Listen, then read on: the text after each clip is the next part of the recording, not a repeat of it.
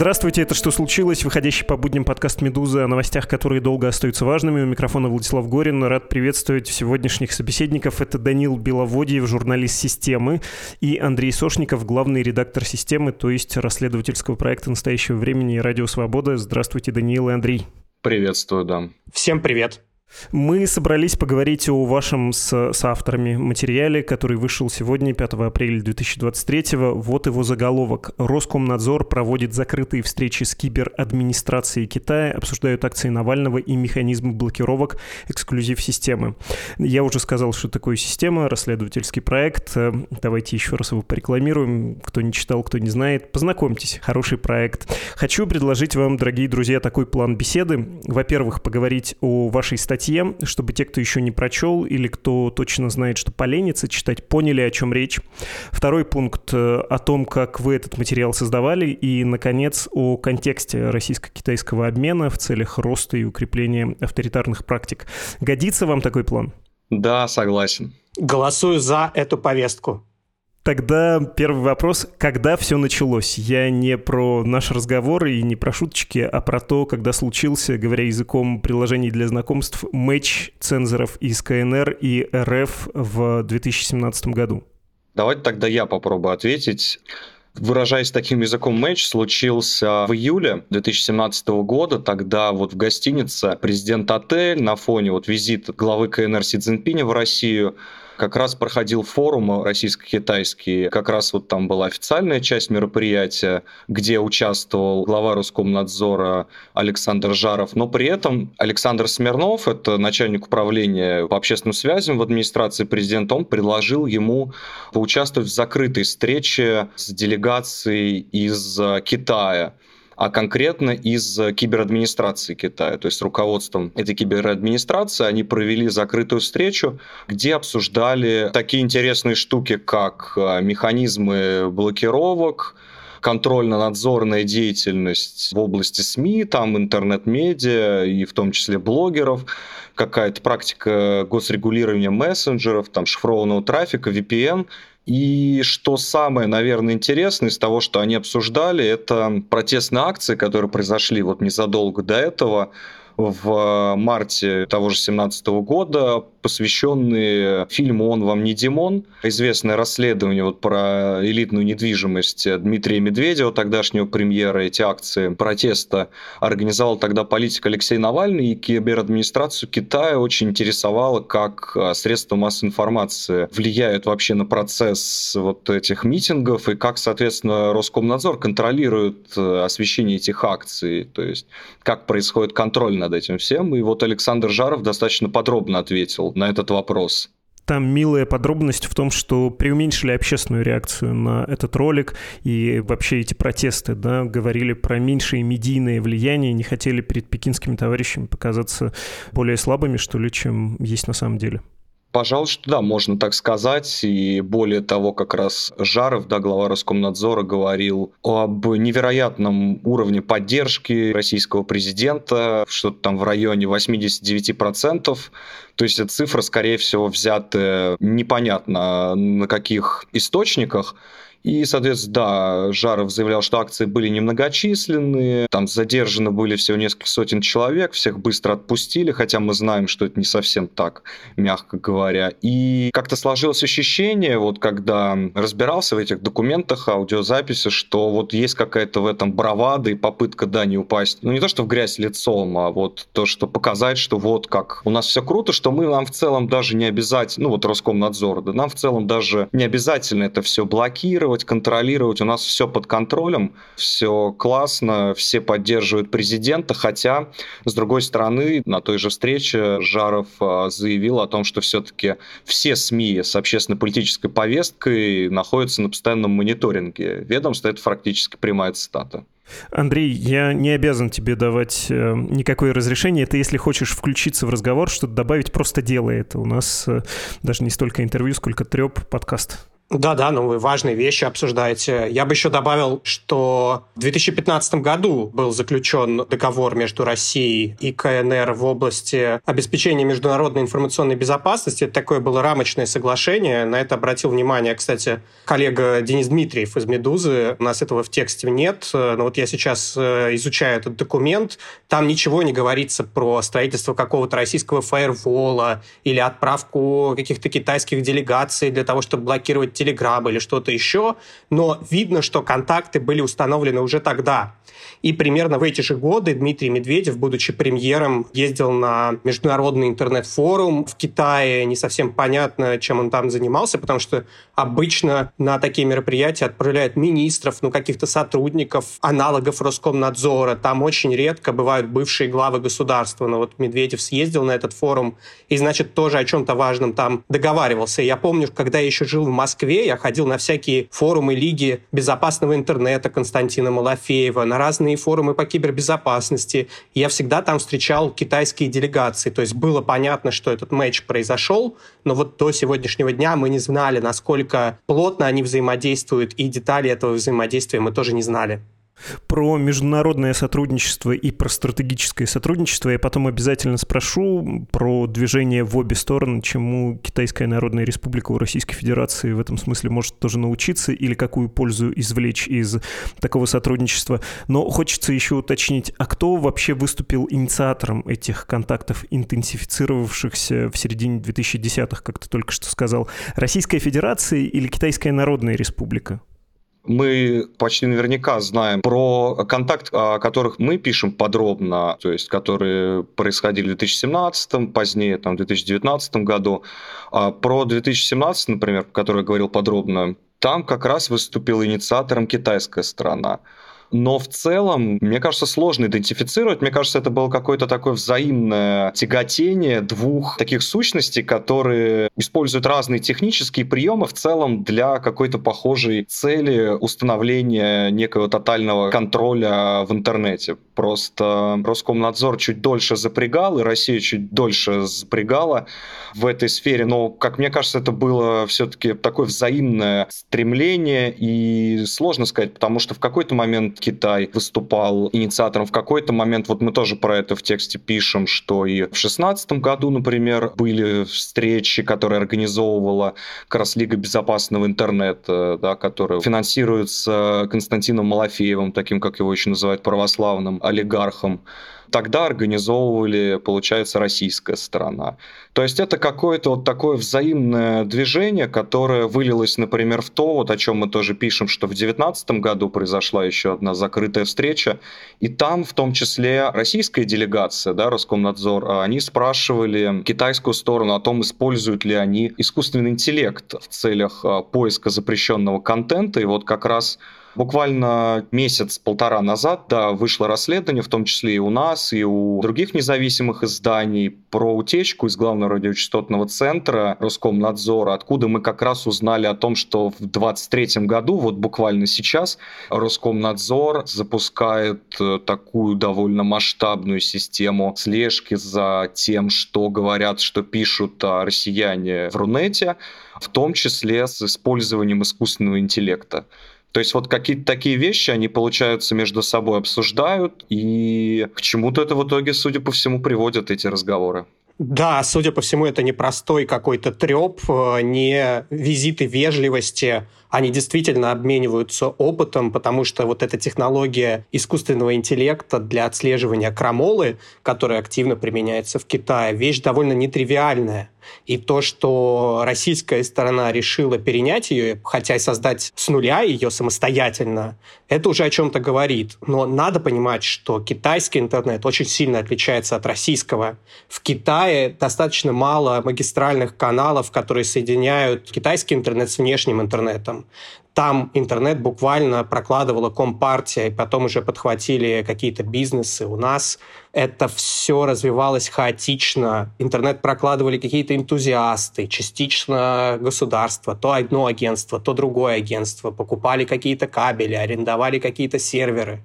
И Роскомнадзор постоянно проводит учения и не может понять, вот мы пытаемся, допустим, говорит Роскомнадзор, заблокировать Telegram или YouTube в конкретном регионе, но 100% блокировок они не достигают. Все равно вот этот ручеек информации находит э, себе путь, и все равно часть пользователей даже без VPN продолжают э, получать доступ к запрещенной информации. В Китае это совсем не так работает. Чтобы там получить доступ к запрещенной информации, нужно конкретно устанавливать, например, браузер Tor или сидеть в каких-то форумах, которые, может быть, еще не заблокировали, но очень скоро заблокируют и постоянно менять вот эти средства коммуникации. Выхода особо нет. Поэтому напрямую перенять опыт китайских цензоров российские цензоры не могут. Да, и я когда читал ваш материал, смотрел на таймлайн, я, конечно, подумал, да, вы, конечно, могли встречаться в 17-19 году, а потом РКН провалил, публично это выглядело очевидным провалом компанию блокировки Телеграма, и понятно, что потом очень многому научился, на своих ошибках стал более умелым, эффективным, плюс оборудование подъехало до провайдеров, ну, в общем, купленное на самом деле за счет самих же абонентов. Но получается, что вот в те годы так тогда эти первые встречи оказались неэффективны. Расхождение в опыте российского интернет-строительства и китайского было слишком большим для того, чтобы Российская Федерация смогла применить этот опыт. Пекин мало чем помог, РКНу пришлось учиться на своих ошибках. Именно так. И я бы еще добавил один момент, который мы можем осветить в подкасте, но не осветили в тексте. Была большая история в США, когда операторы связи для мобильного интернета для вышек мобильной связи покупали оборудование компании Huawei китайской, и они покупали его за очень дешево, и это все выглядело очень подозрительно.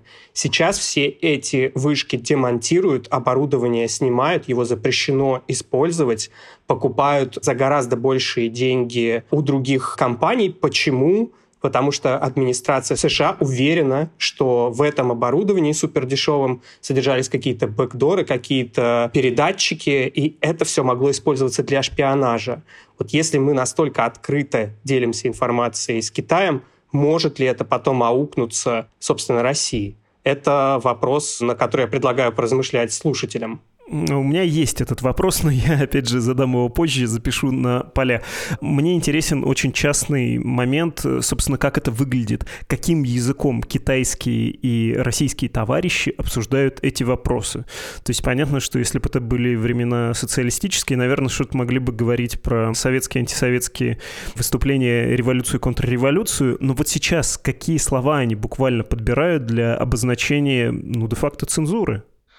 Насчет э, стилистики, чем-то это, конечно, напоминает какие-то заседания Политбюро, попробую объяснить свой тезис, потому что в их речах, да, в том числе и на этих переговорах, звучат такие тезисы, да, как э, вмешательство внешних сил из-за рубежа. То есть вот какая-то идет педалирование, то есть как раз когда тот же Роскомнадзор интересуется устройством великого китайского фаервола, да, системы «Золотой щит», Александр Жаров, тогдашний глава Роскомнадзора, он уточняет, что вот нам было бы интересно отправить к вам специалистов, которые вот посмотрят, как это все устроено. А почему? Потому что вот э, большинство там запрещенного контента, да, по словам Жарова, оно идет из-за рубежа. Там он называет цифру 95%, по-моему.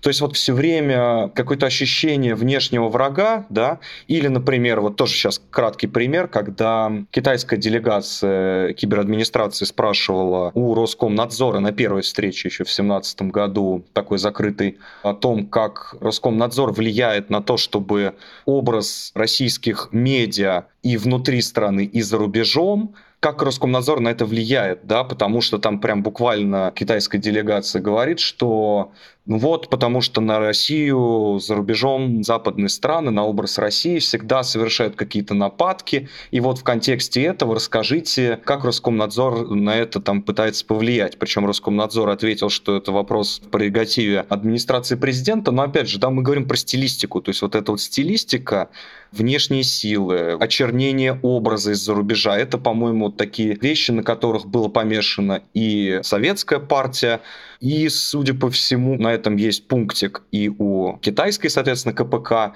и вот, э, судя по той же даже утечке ГРЧЦ, и вот то, о чем мы написали в этой статье, вот это как-то присовокупив, складывается такое довольно отчетливое впечатление, что и нынешняя Россия — это тоже вот такая замкнутый в себе организм, который вот так щерится и поглядывает, вот там с запада на нас смотрят, пытаются очернить. То есть какая-то риторика, действительно, мне кажется, немножечко, так немножко не литературно скажу, пропахшая нафталином. Вот что-то напоминающее действительно советские времена и какие-то старые заседания. Я почему-то думал, ты скажешь пропахшее Патрушевым.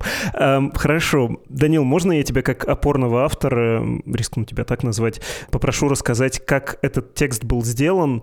Мог бы ты описать круг источников, чтобы было понятно, как это все формировалось? У меня есть, потому что одно такое подозрение, которое скользнуло, когда я читал текст, рискну с ним потом поделиться с тобой. А может тогда сначала поделишься подозрением? Да, у меня была легкая сиюминутная эмоция, что тебе из РКН кто-то дал информацию, потому что там много ссылок. Я понимаю про вот эту утечку, которой мы обязаны группе, которая называет себя киберпартизанами, да, люди из э, Беларуси, и вот весь этот массив данных, который многие коллеги в этом году тоже описывали. Но было чувство, что как будто есть в РКН человек, которому это все не нравится, при том, что мы не должны испытывать иллюзий по поводу Роскомнадзора, да, де-факто это не только цензурно стороны, но и силовое ведомство, настолько оно близко уже к репрессивной машине. Насколько оправдана эта странная эмоция? Я не хочу показаться невежливым ни перед тобой, ни перед слушателями подкаста, но я буду аккуратен, потому что очень не хочется сказать лишнего, учитывая вообще ситуацию опасную сейчас в стране и в целом как мы делали этот текст? Есть утечка из ГРЧЦ, которую, да, так сказать, слили киберпартизаны, в которой можно смотреть, что-то перепроверять. Мы ее, соответственно, тоже использовали потому что вот там даже в тексте есть про эксперимент «Он вам не Димон», который Роскомнадзор проводил в 2017 году где они собирали ссылки на статьи, посвященные этому митингу. Это просто смешно перекликается с тем, как Жаров утверждал китайской делегации, что да нам эти митинги, в принципе, не интересны, они быстро закончились, а буквально через две недели после этой встречи в Роскомнадзоре выходит целый 500-страничный документ э, с таким анализом того, как средства массовой информации писали про эти митинги, соответственно. И мы получили, как мы и пишем, документы и аудиозапись э, этих встреч от источника, который знаком с содержанием этих встреч. К сожалению, подробнее я сказать не могу. Надеюсь на понимание. Я абсолютно понимаю, да. Поэтому, собственно, и общий был вопрос сперва. Андрей, хочешь добавить что-то? Да, хочу добавить, что если источник э, пожелает, чтобы его имя назвали, то мы, конечно, это сделаем. Это не с нашей стороны была просьба или требование, чтобы источник был анонимным. Однако источник не захотел. Мы уверены, что материалы, полученные нами, они действительно из Роскомнадзора, то есть это внутренние документы ведомства, но мы не можем назвать источник, э, хотя, возможно, в будущем он э, сам себя назовет, а, возможно, и нет. Вот те договоренности, которые у нас были закреплены перед публикацией, мы их и придерживаемся, и, к сожалению, не сможем развить эту тему. Да, я сейчас должен посмотреть на те пометки, которые я делал, когда мы говорили, и все, что обещал слушателям спросить потом, вот, собственно, это потом настало, давайте я спрошу. В тексте есть про стратегическое сотрудничество между Москвой и Пекином. Ты, Андрей, говорил про вот это большое соглашение об информационной безопасности. Большое в смысле общее, да, вот такое рамочное.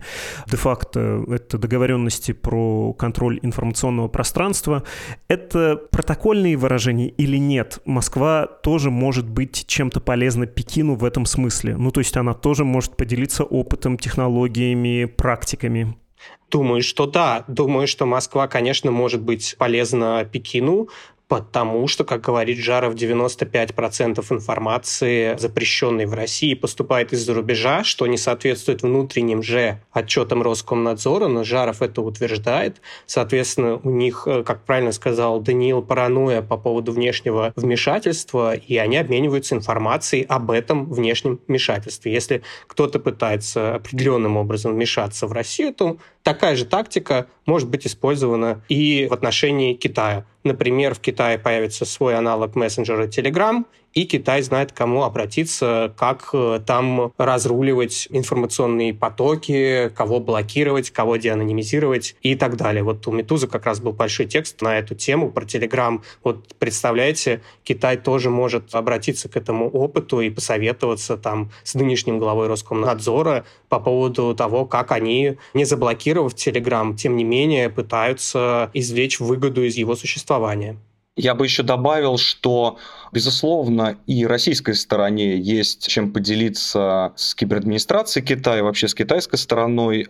Мы вот как-то принято да, в общественном поле посмеиваться над Роскомнадзором, и, наверное, это даже заслуженно. Но при этом мы должны понимать, что Роскомнадзору помогают в разработке различных программ и сервисов, в том числе для слежки, для контроля над интернетом.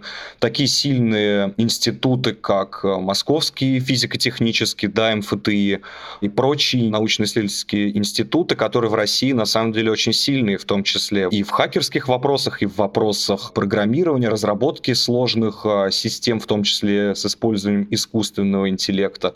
Поэтому Роскомнадзор может быть в том числе посредником государственным в обмене опытом цензурирования. Например, вот что сейчас самое, судя по всему, трендовое, да, это искусственный интеллект в вопросе цензуры, блокировок, поиска различной крамолы.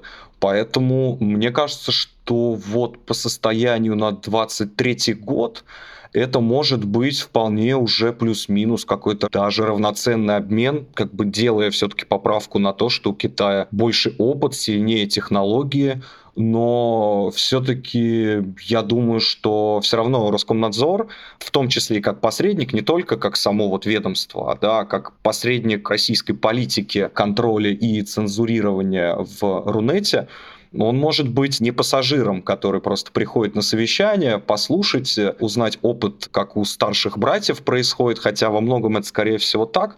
Но я думаю, что российской стороне тоже есть что показать и, может быть, даже чем-то удивить китайскую сторону. А можно уже сделать вывод о том, насколько полезен для РФ опыт Китая? Мы про это говорили, Андрей, ты это говорил, что российский интернет существенно отличается от китайского, хотя бы потому, что он создавался на других принципах. И несмотря на то, что Роскомнадзор проделал большую работу, плохую, но большую, плохую в смысле общественного блага, но тем не менее, да, действительно, ты, Данил, верно сказал, можно посмеиваться над Роскомнадзором, вспоминая там блокировку Telegram, но это уже далеко не так. Его возможности сильно выросли, и это серьезный и такой вредный игрок да, в информационном пространстве. Насколько просто этот опыт сейчас китайский релевантен? Россия, она своим путем идет, ей э, самой приходится все это изобретать или нет? Китайские товарищи могут чем-то помочь? И я понимаю, что когда я просто это спрашиваю, что имеется в виду, да, и многие, заходя на ваш сайт, читая этот материал, думают, ну, когда же в России это будет большой фаервол, будет все по-китайски. Да, опыт Китая все равно востребован в России, несмотря на то, что интернет разный и культура разная, в первую очередь потому, что китайский опыт — это контроль над информационными потоками, когда все общество под колпаком. И Россия, кажется, к этому приближается. Последние полтора года, и особенно после начала войны, мы видим, как блокируются и признаются нежелательными СМИ, как э, людей сажают уже даже не за комментарии, посты и статьи, а за лайки под комментариями, постами и статьями как быстро деанонимизируют пользователей того же Телеграма и приходят к ним домой, спускаясь спецназом по веревке, выбивая им окно. Такие картины становятся все более привычными. И если Кремль действительно строит общество наподобие китайского, социальным рейтингом, кстати, такие эксперименты тоже были, мы об этом писали в Нижегородской области, правда, среди бюджетников только, но попытки построить такую систему уже есть, и тестируется она в России. Социальным рейтингом, с массовыми репрессиями, когда существуют целые огромные группы населения, которые подвергаются этим репрессиям, как уйгуры в Китае. Вот если Россия идет по этому пути, то китайский опыт — это просто для них открытая книга, из которой они могут заимствовать решения. Поэтому я бы, как гражданин России, хотел, чтобы они как можно меньше обменивались опытом, чтобы у них нашлись э, какие-то противоречия, потому что я не хочу, чтобы Россия списывала устройство не только интернета, но и всего общества с Китая.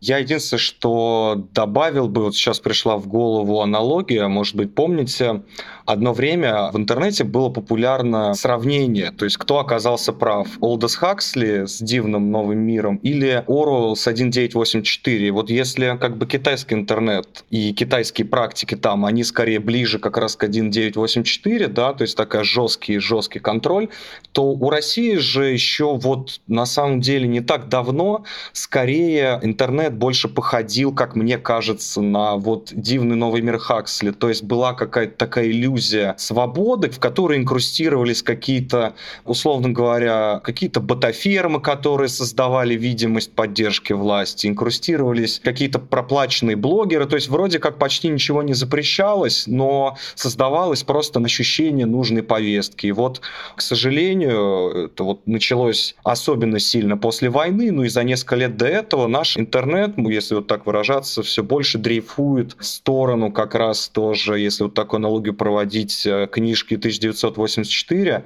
И поэтому, к сожалению, да, я вот соглашусь, что как-то все идет именно в сторону того, что разворот у нас не только экономический, но и вот разворот пространства свободы, в том числе и интернета, идет вот в сторону Китая, поэтому мне бы тоже не хотелось, чтобы им российской и китайской стране было о чем обмениваться опытом, но, к сожалению, по-моему, прогноз пессимистичный на этот счет у меня. Да, тоже тяжело вздыхаю. Давайте закончим интересами Китая. Ты, Андрей, про это говорил, но все же отдельно давайте обсудим. Может быть, можно будет как-то эту мысль еще развернуть. Ты говорил про оборудование Huawei, да, и вот про такое ползучее проникновение КНР, которое она осуществляет при помощи высокотехнологичного сектора. В чем интерес Китая заниматься этим в Российской Федерации, способствовать наращиванию интернет-цензуры в РФ потому что можно привести отвлеченный пример. Мы видим, как это работает на примере пропаганды. Об этом можно, кстати, статью на «Медузе» найти, прошлогоднюю, кажется, что с 2018 года российские официальные СМИ в рамках сотрудничества с медиакорпорацией Китая вынуждены размещать трескучую китайскую пропаганду у себя, например, в российской газете. Да, это можно увидеть. РФ в ответ вроде бы как тоже может это делать в китайских СМИ, хотя на деле это не так здорово происходит, и даже тиснуть э, статью Владимира Путина, простите за жаргон, бывает проблематично, хотя, казалось бы, платиновые мысли. Тут посыл такой же, что Китай, способствуя интернет-цензуре в России, еще и как бы проникает в нее, подсаживает на свои платформы, получает те самые бэкдоры и прочее-прочее, или, ну нет, не нужно быть такими вот китайфобами и искать китайскую экспансию всюду. Сложно, конечно, как бы пытаться угадать, что на уме, соответственно, и у китайской стороны, и у российской, но вот если так порассуждать, да, то, например, вот из нашего текста сегодняшнего мы знаем, да, что киберадминистрация Китая передавала в Роскомнадзор списки со ссылками, которые они бы хотели, чтобы были заблокированы на территории России.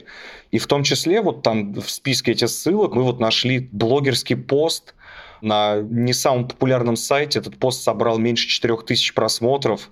В этом такой презентажке рассказывалось о возможной там травме спины китайского главы Си Цзиньпиня. Причем там все было на китайском языке. Зачем это блокировать в России? Кто из России это будет читать? Это огромный вопрос.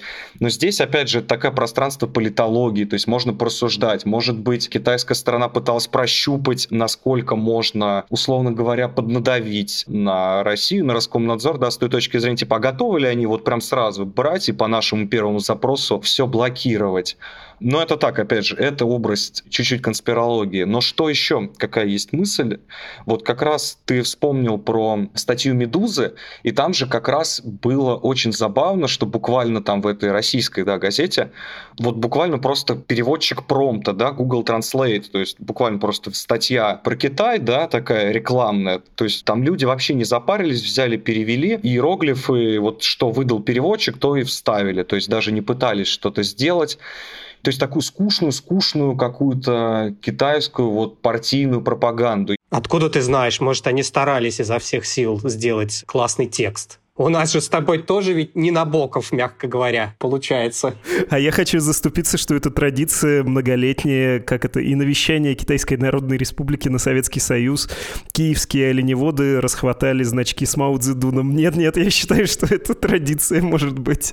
Так вот, я примерно к этому и, и вел, что вот желание китайской киберадминистрации заблокировать какие-то материалы, которые, ну, вряд ли в России прочтут больше там 10 человек, это, возможно, как раз то, вот, о чем я говорил ранее, какая-то нафталиновая, в том числе заскорузость. То есть, несмотря на то, что Китай это супер развитая страна технологически, то есть фантастически развитая, да, вот именно какой-то образ мышления на внешнюю пропаганду, она как раз у Китая довольно-таки слабая. Вот даже даже по примерам гонконгских протестов, да, вот я читал просто разные доклады, западные, российские в том числе, ну, независимые, и как раз там тоже как-то вот все немножко вот такое тоже, позвольте слово, кринжовое была, то есть такая советская-советская пропаганда о том, что Си великий, Китай великий, вместо того, чтобы пытаться искать какие-то интересные новшества в том, как двигать пропаганду на зарубеж, и поэтому такое ощущение, что Китай очень хорошо сумел выстроить внутреннюю пропаганду. Они же вот не зря, кстати,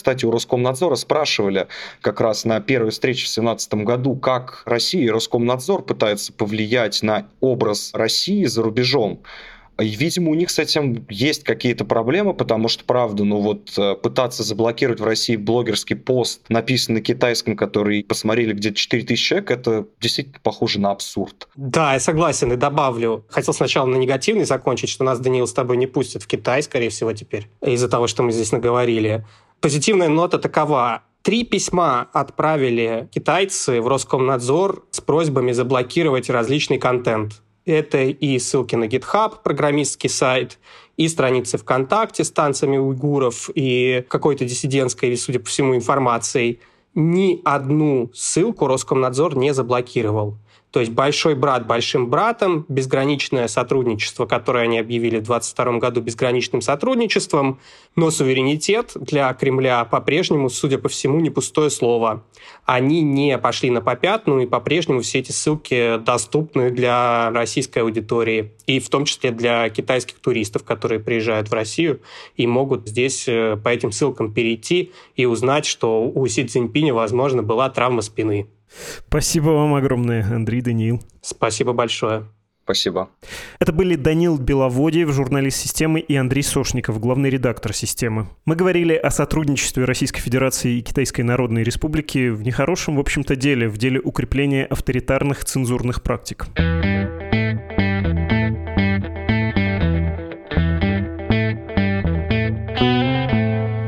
Написать по поводу подкастов «Медузы», предложить какую-то тему, указать на ошибки, похвалить. Лично я комплименты и скромности вслух не читаю, но всегда рад их прочесть, и мои коллеги рады. Что касается меня, я, кстати, отвечаю часто авторам лично, эмоджи с сердечками, например. Ничего не скажу, крайне приятно получать такие сообщения. Ну так вот, для всего этого у нас есть адрес электронной почты подкаст собакамедуза.io. Пишите, не стесняйтесь.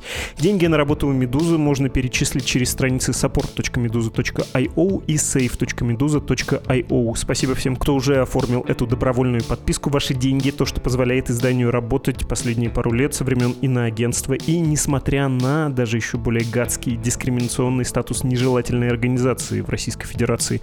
Вы слушали «Что случилось?» подкаст о новостях, которые долго остаются важными. До скорого! thank you